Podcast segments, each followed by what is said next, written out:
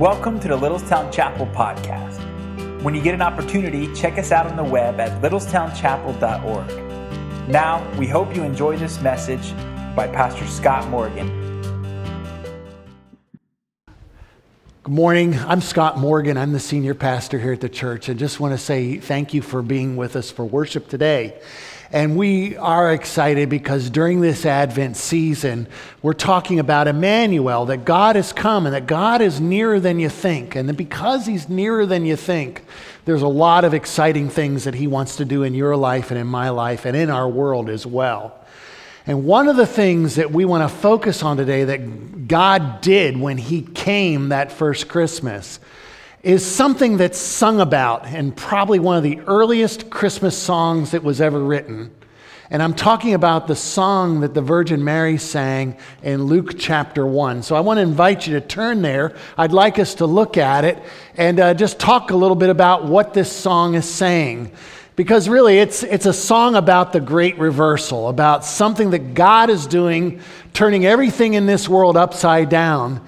And Mary has the gumption to sing about it right after she hears about her own pregnancy by the power of God's Spirit to bring forth Christ into this world. So we're in Luke chapter 1, starting reading in verse 46, and this is on page 856. If you'd like to use one of the Bible books in front of you, you're welcome to do that.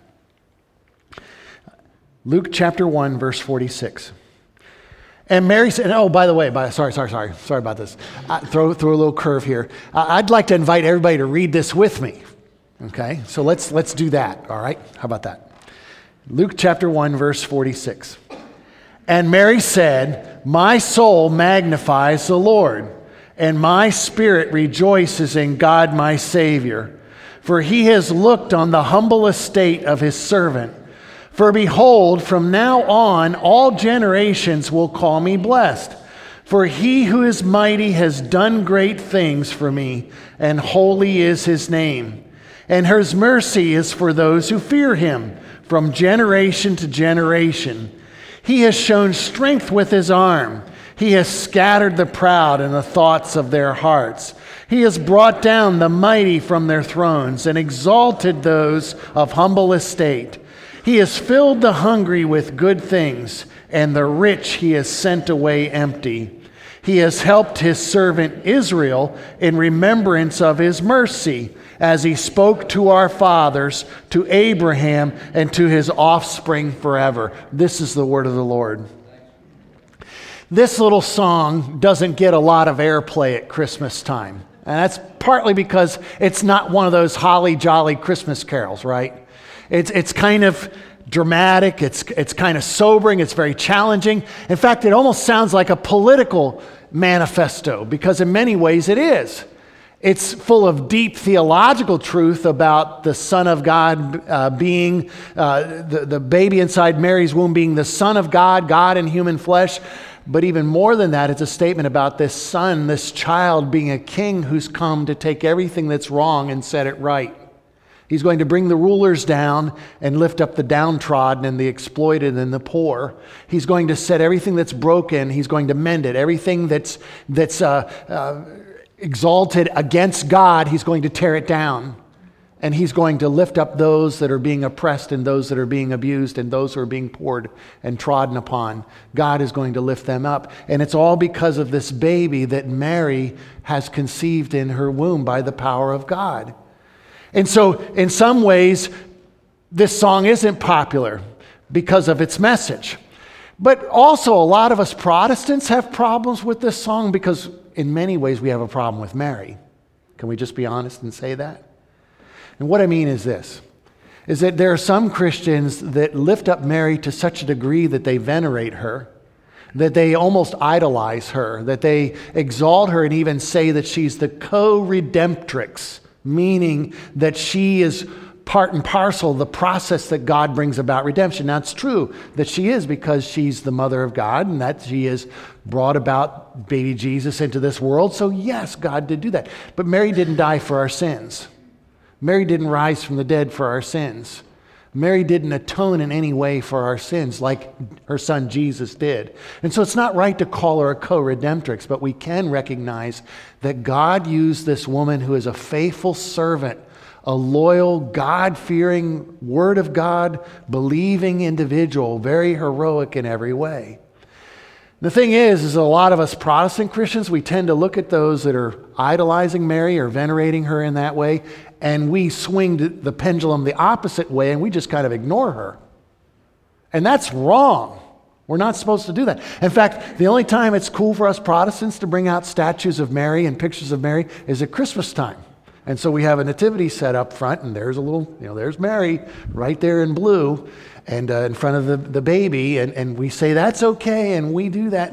And Mary really only gets our attention during the Christmas season, but hardly any other time during the church year. And that's wrong, because Mary is a godly woman, a heroic woman, someone who truly had her faith in what God was doing. She is shown in Matthew's gospel, Mark's gospel, Luke's gospel. She is a heroic Christian who has faithfully followed the Lord. She's an example of what it means to follow Christ. And we need to balance those two extremes and stay away from ignoring her or idolizing her. Stay away from those extremes and understand that Mary would want to say, I love God, I surrendered to His will, I am following Him, I want to do His will more than anything else, and I count it the greatest privilege ever that I had this opportunity to be graced by God to bring His Son into this world. I am the Lord's servant. May it be to me, as the angel Gabriel said, I want to do His will. May God carry that out. So let's not idolize Mary, but let's not ignore her. Let's see the example that she's setting as well as we think about the Christmas season also. In this song, we see that Mary has a very clear grasp of the significance of what's going on here, of what's taking place. This is not an accidental pregnancy. This is not something that's just randomly happened. She is surrendered to the will of God for her life, and she has offered herself for God to do His work through her.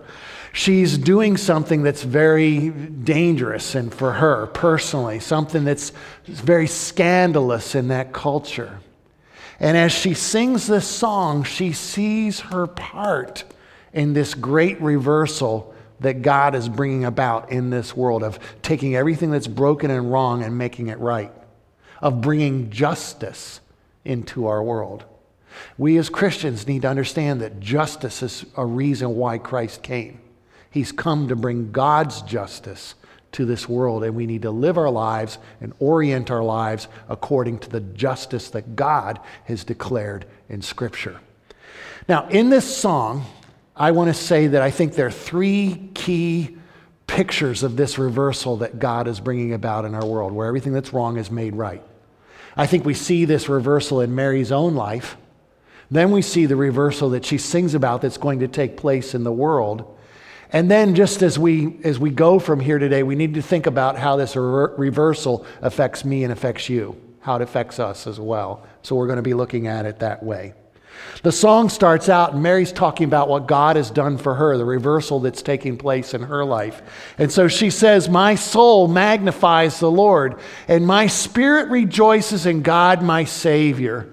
And she, as somebody who is proclaiming the message of Scripture, she has studied the Scripture. She was in a home where her parents taught her the Torah, and she learned the Word of God. She heard the Psalms sung in the synagogue and in family worship. She heard this. She understands that, and she recognizes that what's taking place in her life is an extension of something that God has already been doing in His people Israel, and it's true in her life as well. She magnifies the Lord. She's making Him large and declaring His greatness to her. She's rejoicing. She's begun to rejoice in what God is doing. Not that she wasn't praising Him before, but she sees that something special is beginning to unfold, and it starts with this conception of this baby now growing in her womb. God is doing something new and spectacular in and through her. And she explains and gives the reason why she's rejoicing and celebrating in God's power, that God is her Savior in this way. She begins to explain what she means. For he has looked upon the humble estate of his servant. For behold, from now on, all generations will call me blessed. For he who is mighty has done great things for me, and holy is his name. As Mary reflects on her life, she recognizes that she needs a reversal. Things are not the way they should be. Even though she's young, Jewish girls in that culture in that day and age often got married in their teenage years. Some have said that maybe Mary was only 13 or 14 years old. Can you imagine a 7th or 8th grader saying these things? Can you imagine that? And yet that's maybe what Mary is like. She might have been a little older, maybe 15, 18. That's still pretty young, isn't it? And yet that's what God is doing in and through the life of this young woman. His power has come upon her. She willingly consents to this and allows God to work in her this way. And she's celebrating it because God is taking something that's broken and wrong in her life and making it right. Now, what it is this. She says, I rejoice in God my Savior. And for us to say that Mary was sinless, that would be unbiblical, because she very clearly declares, I need salvation. I need forgiveness of my sins. I need a Savior to atone for my sins. It's wrong for us to believe in the Immaculate Conception. I did not say Immaculate Reception. And some of you that know Pittsburgh Steeler, lore, that great catch that was made in that playoff game years and years ago, they called it the Immaculate Reception. No, this is the Immaculate Conception. The Immaculate Conception is the teaching that the Virgin Mary was conceived sinless, so that she then was worthy enough to bear Christ and would not pass on a sinful nature to him. Mary doesn't subscribe to that idea. She's not saying, I'm sinless. I need a Savior. I need somebody to rescue me from my sin and my brokenness, my guilt and shame that I have. I need someone to restore and bring God's justice to me. And she explains even further what she means, because she unpacks it and says, look at me in my humble estate. I'm a poor peasant girl from a poor family living in a poor village, Nazareth, in northern Israel, far away from all the sophistication of Jerusalem, certainly far away from all the sophistication of Alexandria or Rome or the other great cities of the empire. I'm just a little girl, an invisible person, so to speak, a nobody in this unknown family. We don't even know who Mary's parents were. We have no idea about her heritage or genealogy. We don't know, other than what's been revealed in Scripture. And we have no idea of these things. And yet she says, God has chosen to show his favor to me, a nobody who was invisible, just a kid. God has chosen me to do this for his glory. From now on, all generations will call me blessed. They'll honor me because I've surrendered. And it's really not me they're honoring. They're going to honor what God has done through me. It's fascinating. I read this week that, this is several years ago, National Geographic, in one of its articles, declared that in their opinion, the editorial staff of that secular magazine, they declared that the most influential woman in all of history was the Virgin Mary, which I found absolutely shocking that a secular magazine would say that. And they just said it's because of the influence that she's had over the church and over, whether you're evangelical, Protestant, Roman Catholic, whatever you might be, there was this sense of influence throughout all the world, just how different organizations were set up around her, in her, and through her. And the most influential woman in all of history, they declared to be the Virgin Mary. Now, I just think that's fascinating that they did that. But that's what she's understanding, is that people are going to see that what I've allowed God to do in and through me, they're going to honor that. They're going to celebrate that in my life, because I was a nobody. I was invisible. Nobody saw me. Nobody cared about me. And here I am. God saw me. He looked upon me. That word "look" there in verse 48, he has looked upon the humble estate of his servant. It's the idea of to look at intently and have compassion for. to notice somebody, that they need help, to notice them and see that they have a need, to notice them in their weakness and offer to help, to notice that they need your care. And Mary is saying that that's exactly what the creator of the universe has done. He noticed me. Other people didn't. They just thought I was a flighty teenager. But he saw me, and he chose me. He favored me. He graced me to be able to do this, to bring this child into the world. For he who is mighty has done these great things for me, and holy is his name. Mary's saying two things about God's work in her life in that verse alone. It's very powerful. Mary has a very deep understanding, a very real relationship with God.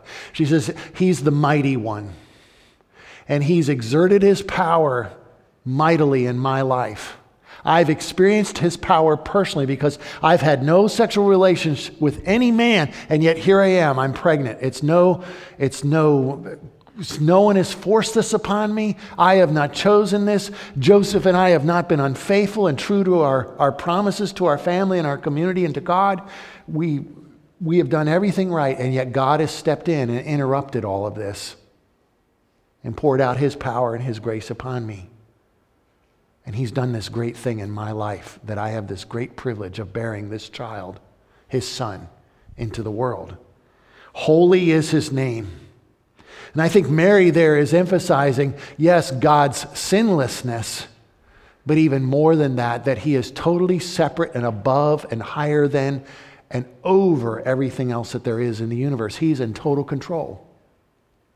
And this God who is the creator and sustainer of everything that there is in the universe, the God who is in charge of every authority that there is, this God has visited me and enabled me to conceive this child in my womb. This is all the work of God. And I want to magnify and honor him because he is working his salvation in me.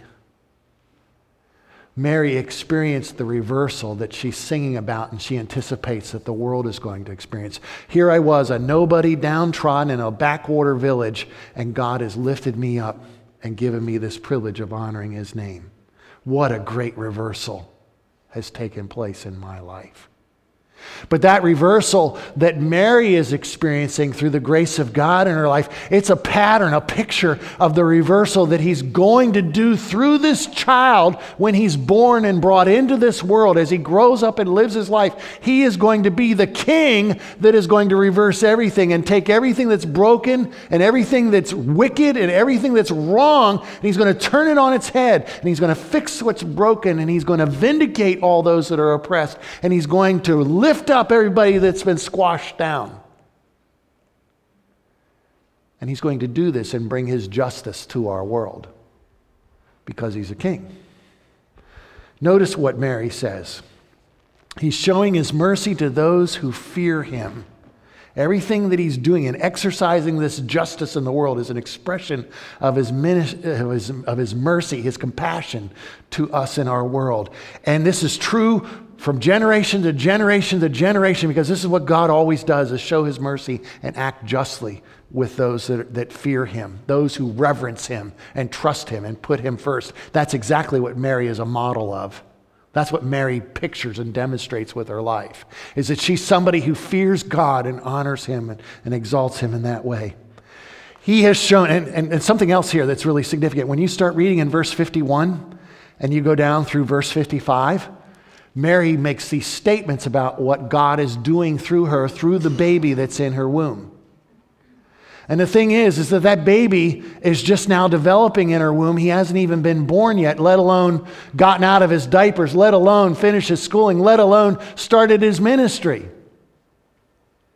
So all of that work that her son, Jesus, the Savior, is going to do, it's all still future, that he's going to act in a kingly way.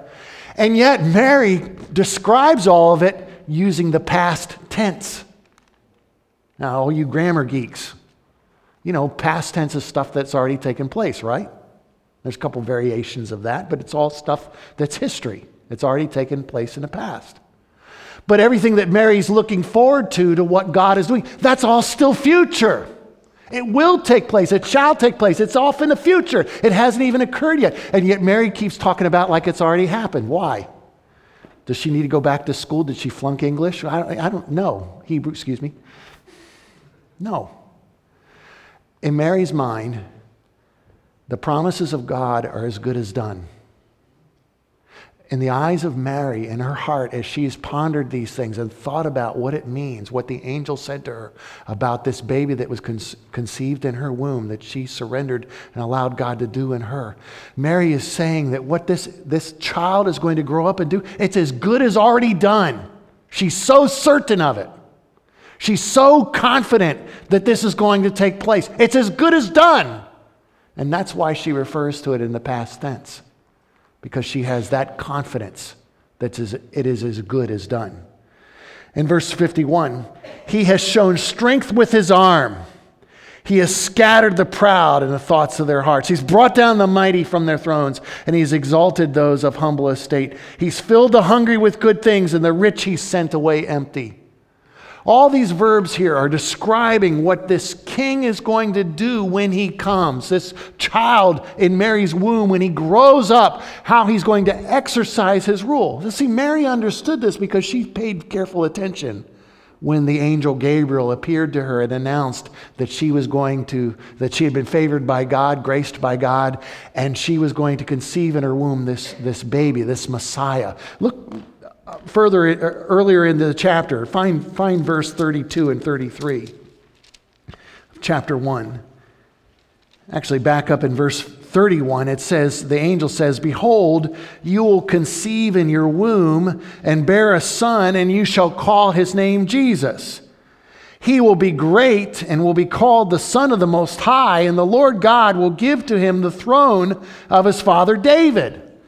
And he will reign over the house of Jacob forever, and of his kingdom there shall be no end." The angel is saying to Mary, Mary, he didn't ask, did you know? He didn't say that. But he just said to her, Mary, do you realize what's going on? This baby is not just a baby. This baby is the fulfillment of the prophecy that God gave to King David 900 years earlier in 2 Samuel chapter 7, that David would have a son, one of his offspring, would rule on his throne forever and ever, and there would be no end to his kingdom. Well, Solomon, David's son, lived and died, and Rehoboam, his son, grandson, lived and died, and all the way through Israel's history, the sons of David lived and died, until we finally get to the place where the angel appears and talks to Mary and said, you're going to have the son that's going to live and never die. He's going to live and rule on that throne forever. You say, well, wait a minute, he did die. Yes, but he rose again to live forevermore. He's going to have a rule and a reign that will never cease. Mary, this is what's going on. This is what's taking place. And Mary takes that whole concept that's described there by the angel, that he will rule over the house of Jacob, that he's going to be the Son of the Most High, which is, yes, a statement of his deity, but even more than that, it's a statement of the fact that he is the divine Messiah, the divine King who has come to rule, God in human flesh ruling over us. And this king is going to rule over the house of Jacob, which is another name for Israel. And the rule of the house of Jacob, the kingdom of Israel, is going to extend over the entire earth. So this is not just a promise for Israel, but it's a promise for all of humanity.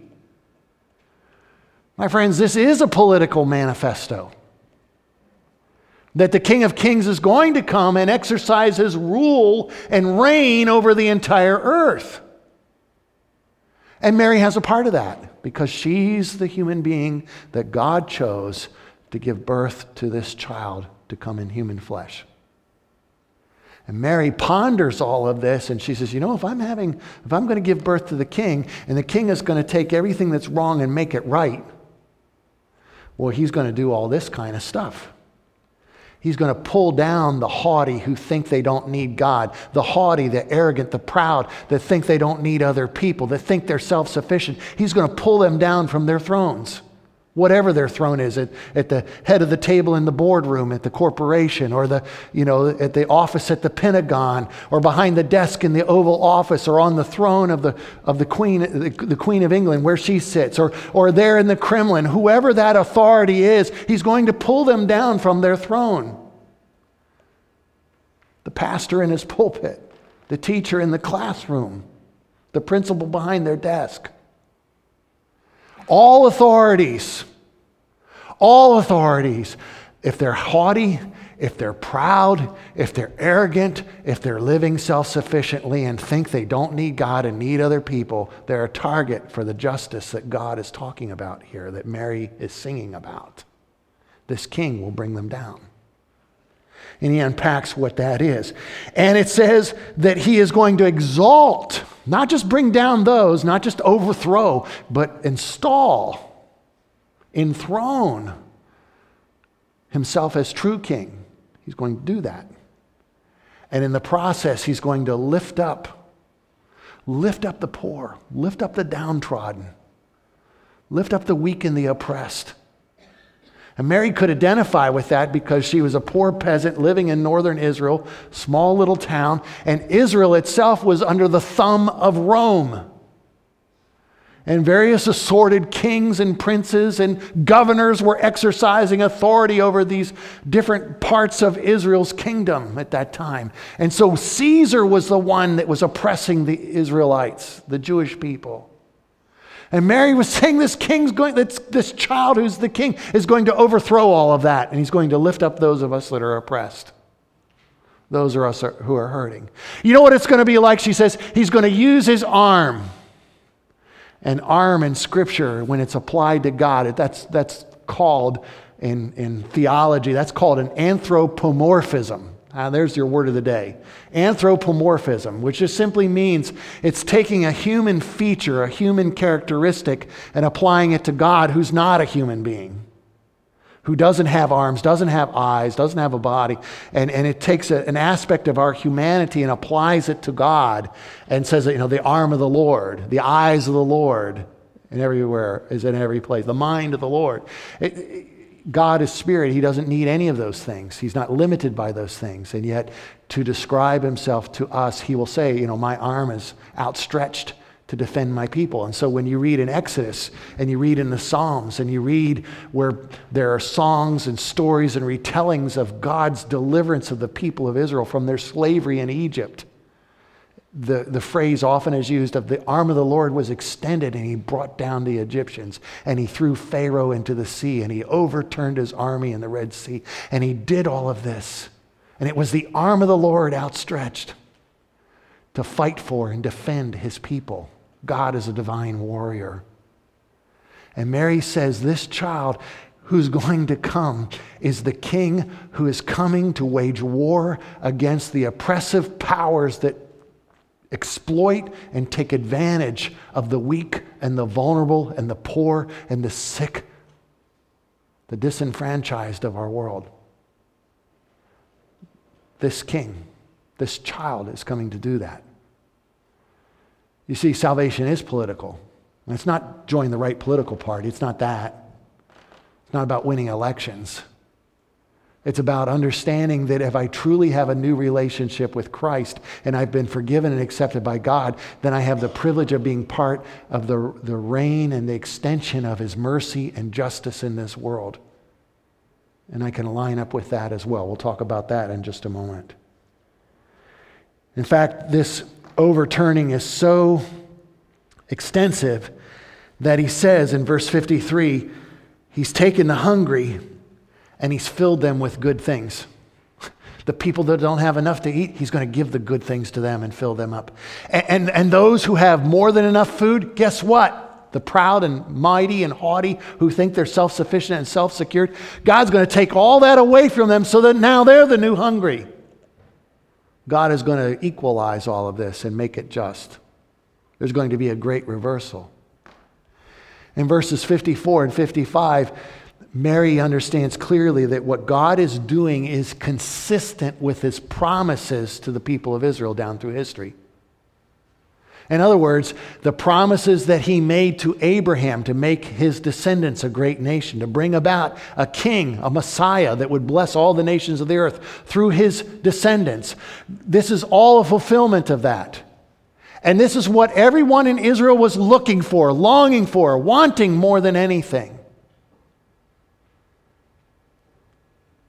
Mary says God is keeping his promise to show mercy to his people. And in the process, the blessings of the Messiah coming to rule over Israel will spill out and overflow unto all the world so that his kingdom will have no end. There will be a justice and a mercy shown in every corner of this earth. And when you and I think about this, a lot of we maybe struggle because I'm a privileged white middle-class man. So economically, I have a lot of privileges. I have privileges because of my race. I have privileges because of my gender, and they are part of my life. And I have to admit that and accept that. And if you're not sure what I'm talking about, I'll be glad to discuss that with you later. Now, I understand I had to work hard. My parents had to work hard. My grandparents worked hard to have what we have. And I get that. I agree they did work hard. But there are just certain advantages that came to me because I'm white. And there's certain advantages that come to me because I'm a man.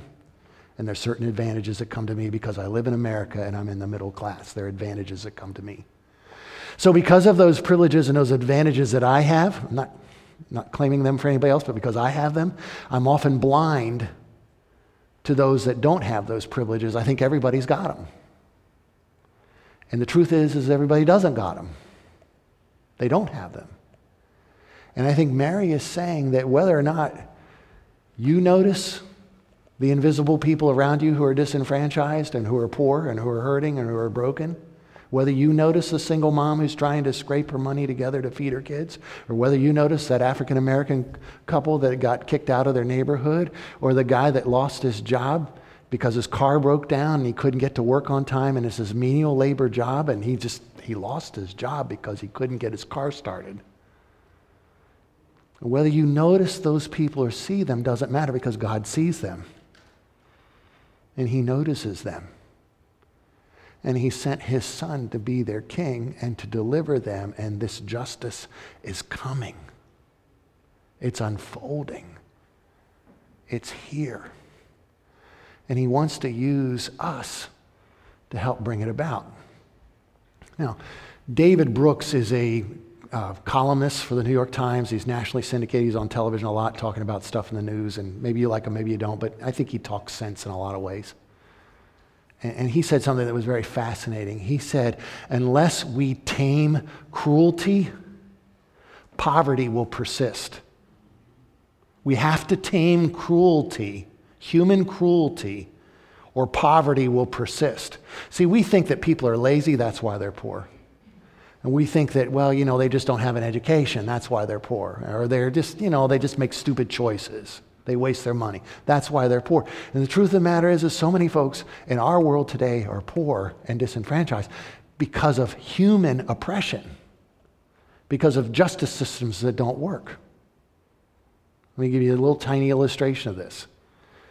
If you and I were citizens in the District of Columbia, the nation's capital, part of that jurisdiction, that's where we lived. Our city government spends, the city government of the District of Columbia spends $850 a year per citizen for law enforcement. Okay? $850 a year per citizen, every child to every grown-up. $850 a year to make sure that there's a police force to maintain order and justice in the community. The country of Bangladesh spends less than $1.50 per person per year on justice and police forces. And so cruelty is going to be unchecked in that community, in that country. I'm not saying that there isn't cruelty in our country, but there's more likelihood that the police will rein that in. In our country, there is a state's attorney, a state prosecutor, to enforce the laws and enforce justice and bring justice to bear in our culture, there is one state's attorney for about every 12,000 people. But if you were to travel to South Africa and go to the country of Malawi, there's basically one state's attorney for every 1.5 million people. And all I'm trying to say is where there's not justice, there's cruelty. I'm not saying that the lack of police and legal authorities doesn't necessarily mean that there's going to be cruelty. I get you can't say there's a cause and effect necessarily. I know the nature of who I am. You and I know the nature of human nature. We're cruel people unless we have governmental structures helping us stay in line and do what's just. Or even better, unless we have the Spirit of God living inside of us to make us new people in Christ. I bring all this up not to bore you with statistics, not to badger anybody, not to manipulate or coerce anyone or make you have a guilt trip or me have a guilt trip. I'm just trying to say that we live in a world where there's not much justice. And because there's not much justice, there's a lot of poverty, because there's a lot of cruelty in this world. Mary's son has come in order to bring about justice, to take everything that's broken and wrong and make it right, to bring about a justice and a mercy in fulfillment of the promises of God. Now, how does that affect you and I? Well, this is the third aspect of this reversal, because Mary saw God's reversal in the grace that was extended to her as a sinner to become part of God's plan. And she had a vision of understanding the promises of God, of the justice that would come and the reversal that would come into this world as Jesus is elevated and lifted up as king, his rule in making everything that's wrong and turning it right. Mary had a vision for that, a vision that's revealed in Scripture of the justice that would come. But what about you and I? What about us? Well, you and I long for the justice of God. We long for all the broken things, the suffering of this world to be ended, the violence to be eradicated. We want everyone to have a safe place to sleep at night and food to fill their bellies and clean drinking water and an opportunity to have an education. We want everybody to be treated that way. We long for that. All of us do. We all say that kind of stuff. Let there be peace on earth and let it begin with me, we sing, right? And there won't be any kind of peace until there's justice and mercy shown. I think something that we hear as we sing this song, as we read between the lines and look below the surface, is the fact that justice has to start inside of me and inside of you. We need to experience God's justice in our lives. We need to experience God's mercy in our lives. And as that justice and mercy begins working inside of us, then we can become people that truly are able to show God's mercy and bring God's justice where there's injustice in this world. We will care about the people that don't have food to eat, and we will do something about it. And we will care about those that don't have a chance to really get a decent education, and we'll volunteer and help any way we can so that kids can learn and do that. We'll take what Leslie said a little while ago and do something about Ruth's Harvest and help those 140 kids in Littlestown School District that don't have food over the weekend and do something about that. Maybe it's volunteering at the school, bringing coats to school, helping kids read, whatever it might be that we would get involved when God's justice begins working in us. It started with Mary recognizing that she needed a Savior. You know, the angel appears, God's going to do this, and Mary says, "Let it be to me according to your word. I'm the handmaiden of the Lord. I surrender to you. I don't understand how all this is taking place, but I surrender to you. God, let it be to me as you've commanded." And she surrendered. You and I look at Mary and can see that we're called to surrender to the will of God. Whatever he's leading us to do to serve. However we can give ourselves to bringing his justice and mercy in a broken world. How we can be part of that great reversal of actually tearing down the things that are wicked in our community and lifting up the things that are righteous, holy, and good. As we tear down the poverty and tear down the sickness and illness and disenfranchise, and we lift up the poor and we help everyone. We do that. As we do that, take responsibility for that. We're helping advance his kingdom in this world. And some of you are thinking, I can't. It's only 2 weeks till Christmas. How in the world will I be able to do anything like that? I got too much going on. And you know what? Christmas will come and go, and it'll be the new year, and we're too busy then. And January will come, and it's too busy. And by April, it's too busy. I got taxes to do, and then it'll be your birthday, and then it'll be this, and then it'll be that, and there'll be always be 1,000 reasons why we can't do any of this. And I just am not trying to, and I don't think Mary's trying to heap guilt upon us and say, "What's wrong with you? Why don't you do something?"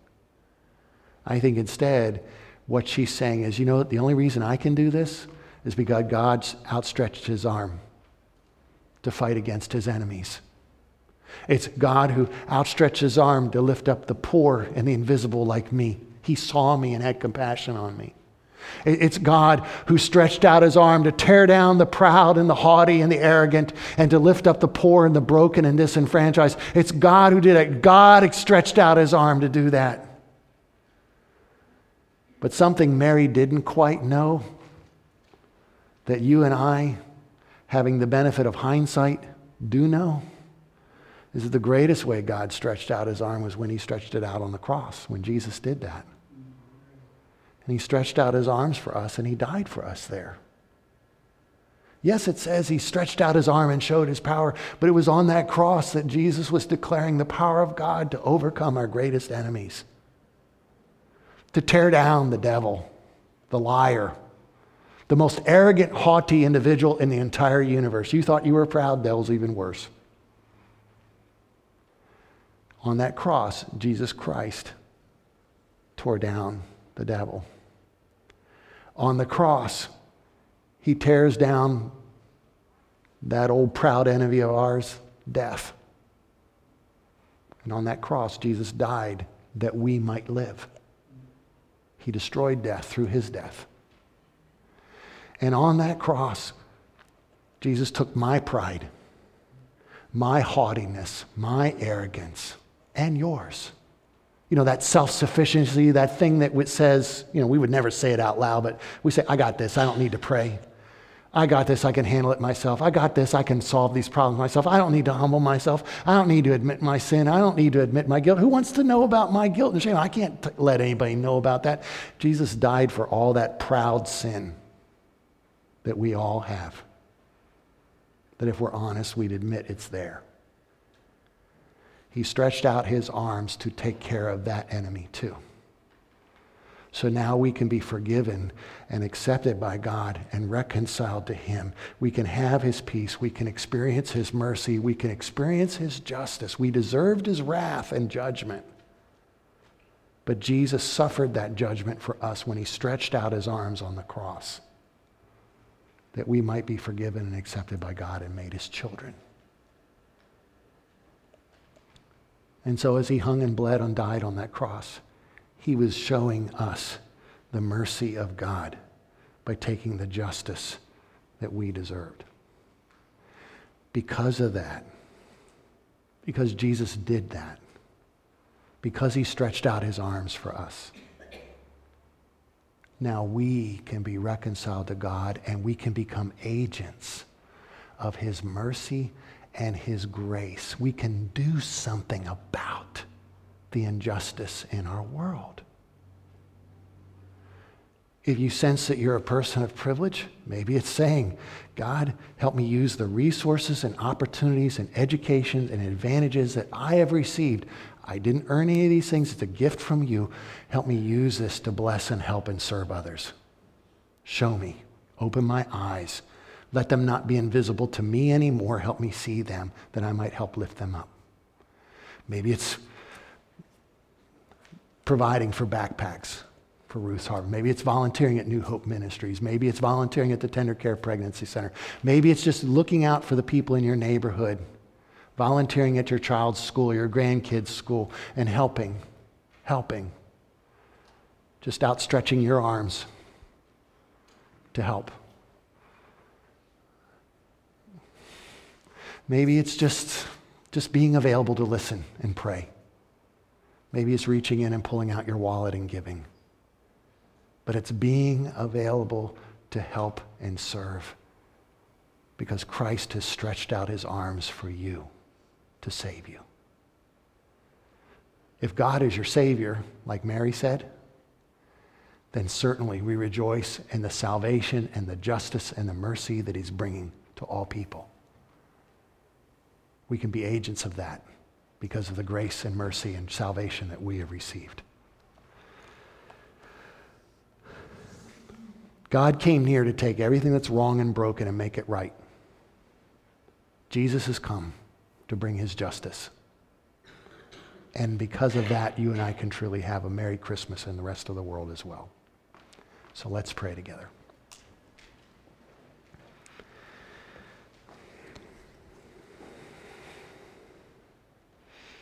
Oh Lord, I pray that you would help us this day to see that Christ has come as King. And he has come, yes, to die for our sins, yes, to humble himself and serve us that way. But he did that so that we might be spared your judgment and might receive your mercy. And now, Lord, I pray that you would help us to truly, truly be agents of your justice, your mercy in this world. Lord, I pray that you would help us to see that this is not some sort of political activity that we're engaged in. It's something bigger than that. It's about being available to love our neighbors, to even love our enemies, and to represent you and your grace to them. So, Lord, here we are. Help us each say, like Mary said, I'm the servant of the Lord. Let it be to me according to your word, for your honor and for your glory. And we pray this in the name of Jesus. And all God's people said, Amen. Amen.